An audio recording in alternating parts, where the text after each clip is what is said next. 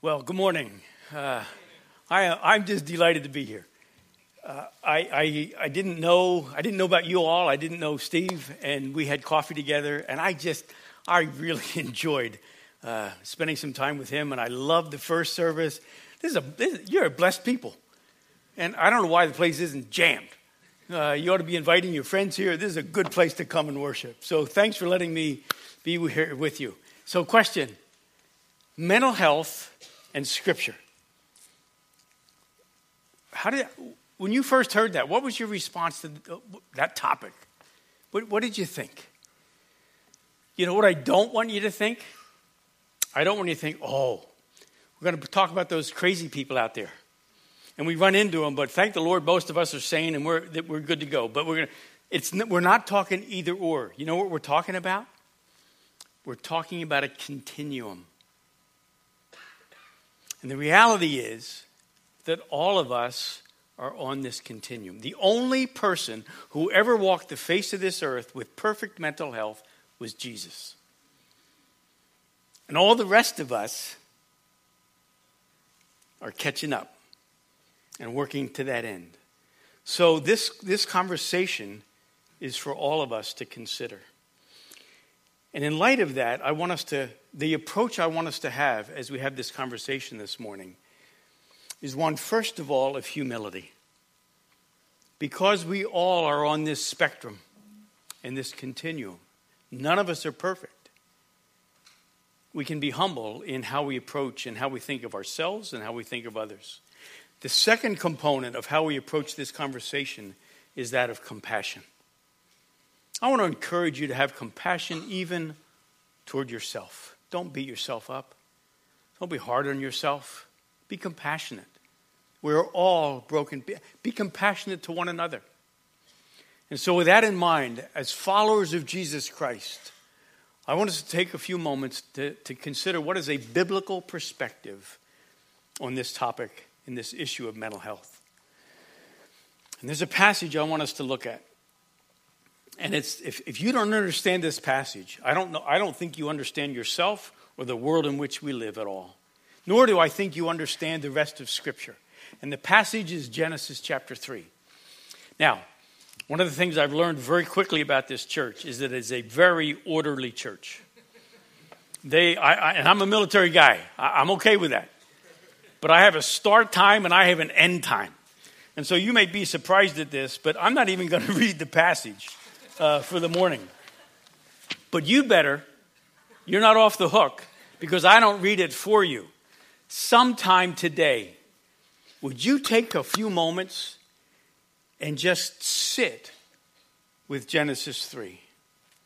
One of the ways, one of the ways to get a handle on this passage, I, I love the way Francis Schaeffer, an old Christian, he's not, he's not with us anymore, but a Christian philosopher, he talks about the abnormal and the normal world. The normal world is Genesis 1 and 2. When God created the world and he created human beings, it was magnificent. There was harmony, there was beauty, there was vulnerability, there was openness in relationship. That's the world that God designed and intended for us to have. The tragedy is Genesis 3 follows Genesis 2. And Genesis 2, 3 tells us about a decision that Adam and Eve made that you and I have also made in the course of our lives. And you know the story. God presents all of this magnificence of his creation, and he says, It's yours. Just don't eat of this one tree. And Satan comes and he begins to plant the seed that questions God's goodness for Adam and Eve. And they begin to weigh the options. They look at that tree, that one forbidden area, and they decide we know better than God. And they make the decision that we can run our own lives better than the way God wants us to run our lives. And I want to submit to you that that decision, which we call the original sin, which is a rebellion against God and a decision to run our own lives apart from Him, that decision is the seedbed of the mental health issues that we are dealing with today. And it's really, I mean, we are dealing with the consequence of that decision and all the mess in the world that we, we encounter.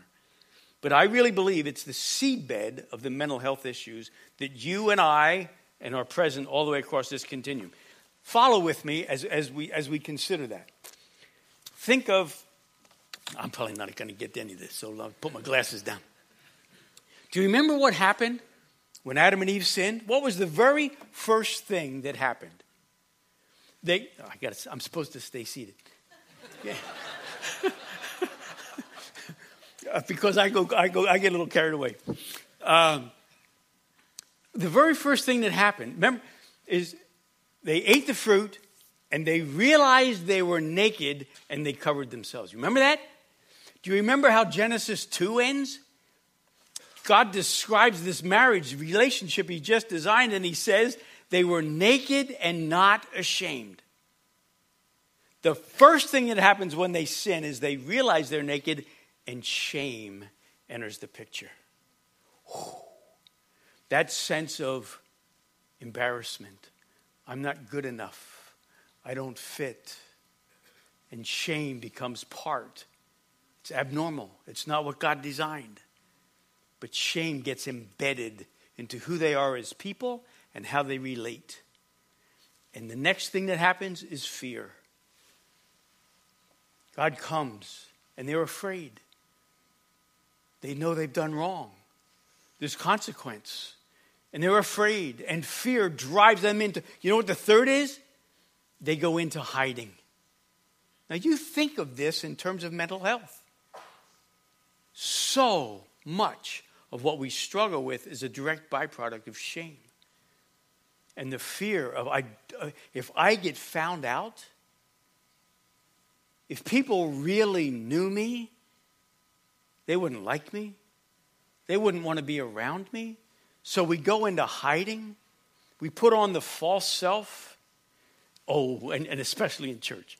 We, you know, you can be, you could be, um, you could be arguing all the way you could be arguing all the way to church, and you get to that parking lot, you open the door, and this Jesus smile goes on, doesn't it?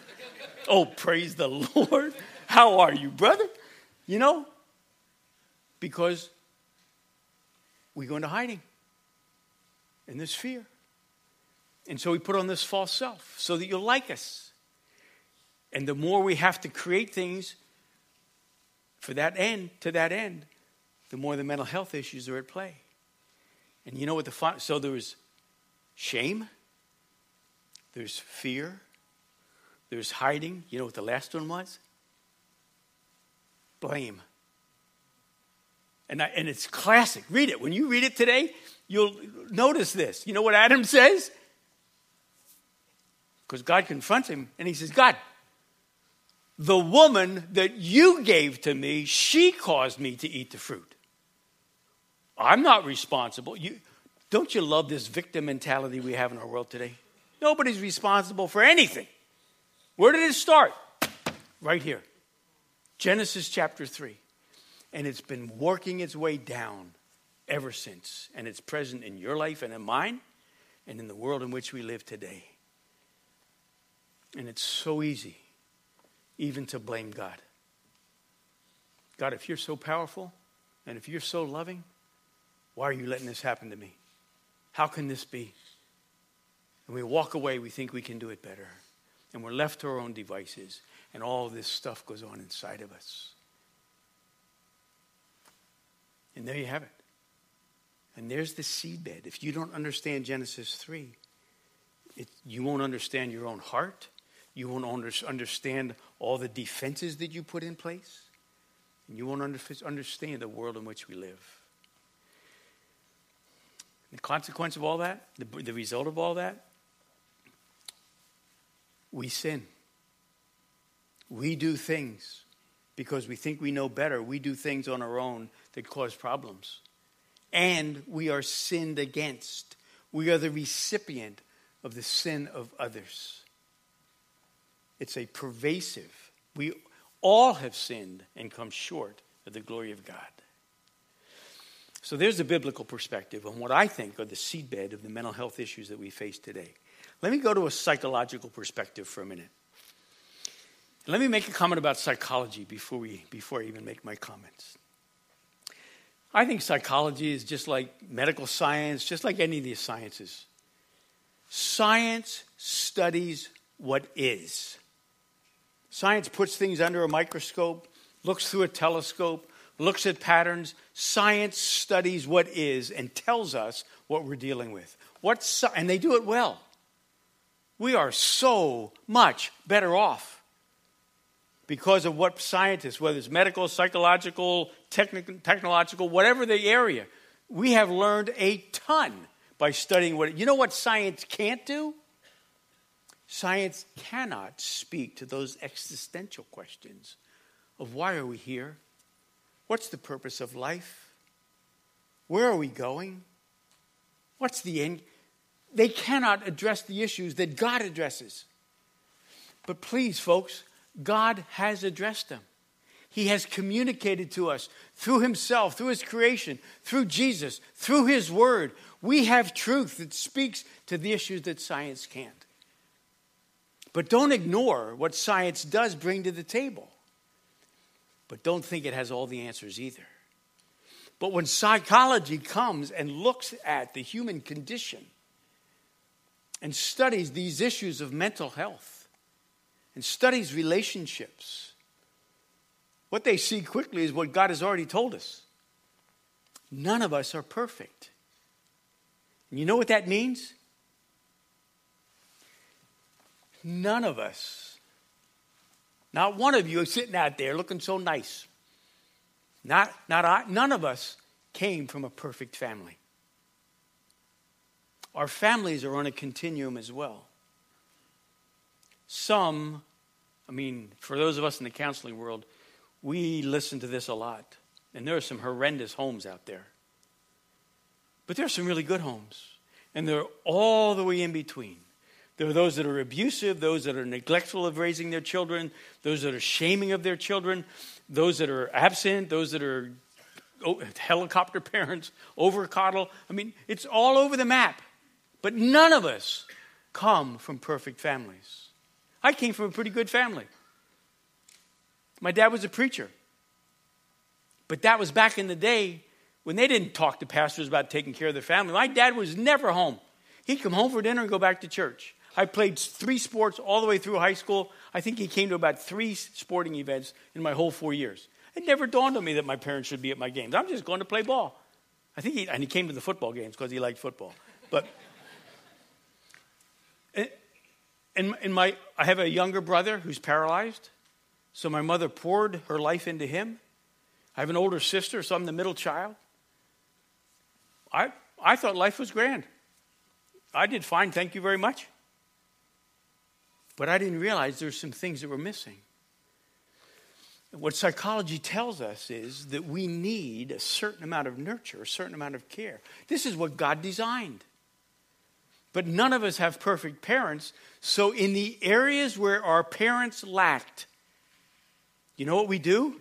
We're wired. God built us to survive, to thrive. We, and so, where there's a deficit, we build defenses into our lives we learn how to survive and to protect ourselves in those areas that weren't present. You know what happened for me? I became very independent. Oh, by the way, I didn't tell you this. My parents were also German. You know what that means? I don't know if you. Do Asians know about Germans? I'm glad there's a mixture here. Got to learn from each other. My, we didn't talk about feelings. It's kind of like you guys. We didn't talk about feelings. We didn't talk about relationships. I didn't know anything about that stuff. What until I got married. My wife says to me, "Hey, I don't want I don't want to live in me. I'm going to live in my world, and you live in, in your world." And I said, "What's wrong with that?" so I learned to not have needs. Nobody was there for my needs, so why would I have needs? All of us have developed these defenses, these ways to survive. I didn't want to hurt because nobody was there to, solve me, soothe me, so I didn't hurt, thank you very much. But that was just a protection. There was stuff going on that was not being addressed. So we developed these defenses to survive. And you know what happens? These defenses get played out in relationships. Gets played out in my marriage. All of us, you know how you know how John Eldredge describes this? I love this. You can take this with you. In his book Waking the Dead, he says these early injuries, remember, none of us come from perfect families. We've already established that. All of us have been imprinted by the way we were raised. And, and, and what John Eldredge says is it's like a handprint in wet cement. The cement hardens, and there you have it. All of you, all of us, are carrying these handprints that were put in place when we were children being raised by imperfect parents. And that has consequence. And it's played out in relationships. It's played out in how we interact with because that handprint when it hardens it's just how we do life and it was very essential very appropriate when we're children in homes that aren't perfect but it may be it may get in my way it got in my way when i got married and it may get in your way at work it may get in your way at church it may get in your way in all kinds of settings in your own home and so the challenge is what do we do with that handprint that's so a part of us that we don't even recognize it? We don't even know it's there. It seems so normal and appropriate. And then we see the consequence breakdown of marriage. Kids run amok. International relations upside down. I mean, our world's a mess. What do we, is there hope? Is there hope for this world? Is there hope for us? You, you betcha. Do you know Romans 15 13? May the God of hope fill you with all joy and peace as you trust in Him, so that you may abound in hope through the power of the Holy Spirit. So we all are dealing with this stuff. But there's hope, folks. I want to make three statements and then I'm done. Listen to these three statements. The first one, well, they all have to do with Jesus, of course. But the first one is one of the most marvelous statements I think Jesus ever made. It's in John chapter 8, verse 32. Write that down, look that up too. I'm not going to read it to you. But here's what he says. In John 8, Jesus says, You will know the truth, and the truth will set you free. Ah, that's a critical, critical statement. Now, the, the, the, the big expression, the big application of that, Jesus says, I am the way, the truth, and the life. Nobody comes to the Father except through me. Jesus is the one who transforms our lives, brings us back into relationship with God, and makes us children of God that we sang about this morning. So, the, the good news of the gospel, the salvation of our souls, is grounded in the truth of who Jesus is. But that statement goes beyond just a gospel statement. I think it's a principle of life. It's the truth that sets you free. Mental health has a lot to do with the stuff that we keep hidden and we think we're going to just take care of ourselves. And Jesus comes along and he says, Hey, you know that handprint that all of you have? the more that stays hidden, the more that stays buried and just activates and drives you, the more unhealthy you are. The truth will set you free. Bring that handprint into the light. What did imprint me? What did take place in my childhood? How was I raised? What developmental issues were a byproduct of my family? And if I can look that honestly in the face and begin to realize there's some things that were good that I want to hold on to, but there were some things that were destructive that weren't healthy. It wasn't healthy for me to ignore my feelings, to pretend I had no needs. I had to deal with that, but I couldn't deal with it until I was willing to face the truth. Because it's the truth that sets you free. And so many times, this handprint is so familiar, so part of who we are, that we don't even, we can't do it ourselves. We need help. We need a, we need a counselor. We need brothers and sisters in the church. We need to have a place where we can talk and have somebody help us identify that handprint. But it's the truth that sets you free. You won't have freedom from that until you face it and deal with it honestly. Secondly, John 15, you know what Jesus says? Without me, you can do nothing. You're not going to get mentally healthy on your own. Without Jesus, you can do nothing. But he wants to come alongside and he wants to be with you. Third statement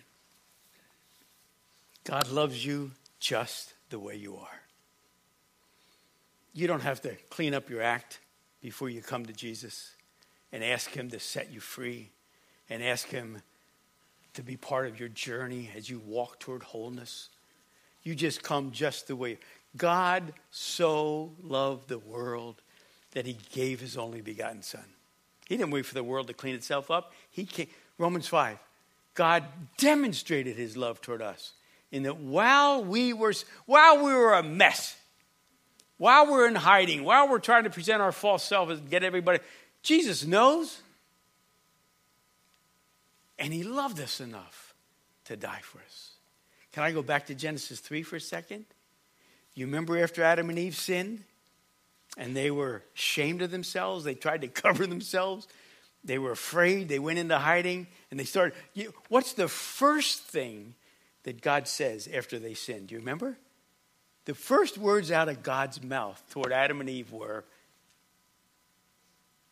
Where are you? Isn't that awesome?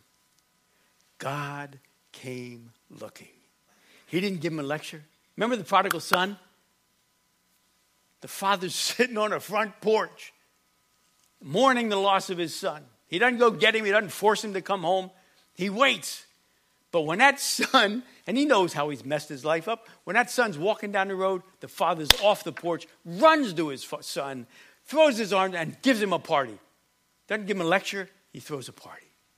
God loves you just the way you are, handprint and all. And he's inviting you to come. So, can I finish this morning with the way I started? I want to invite you as you consider where are you?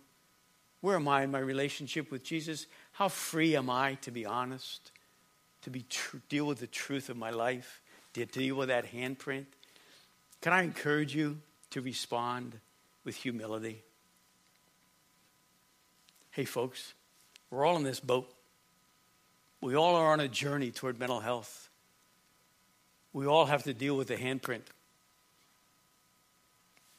Let's just own it. Let's just get on with the journey. Let's be humble. Don't be proud. Don't try.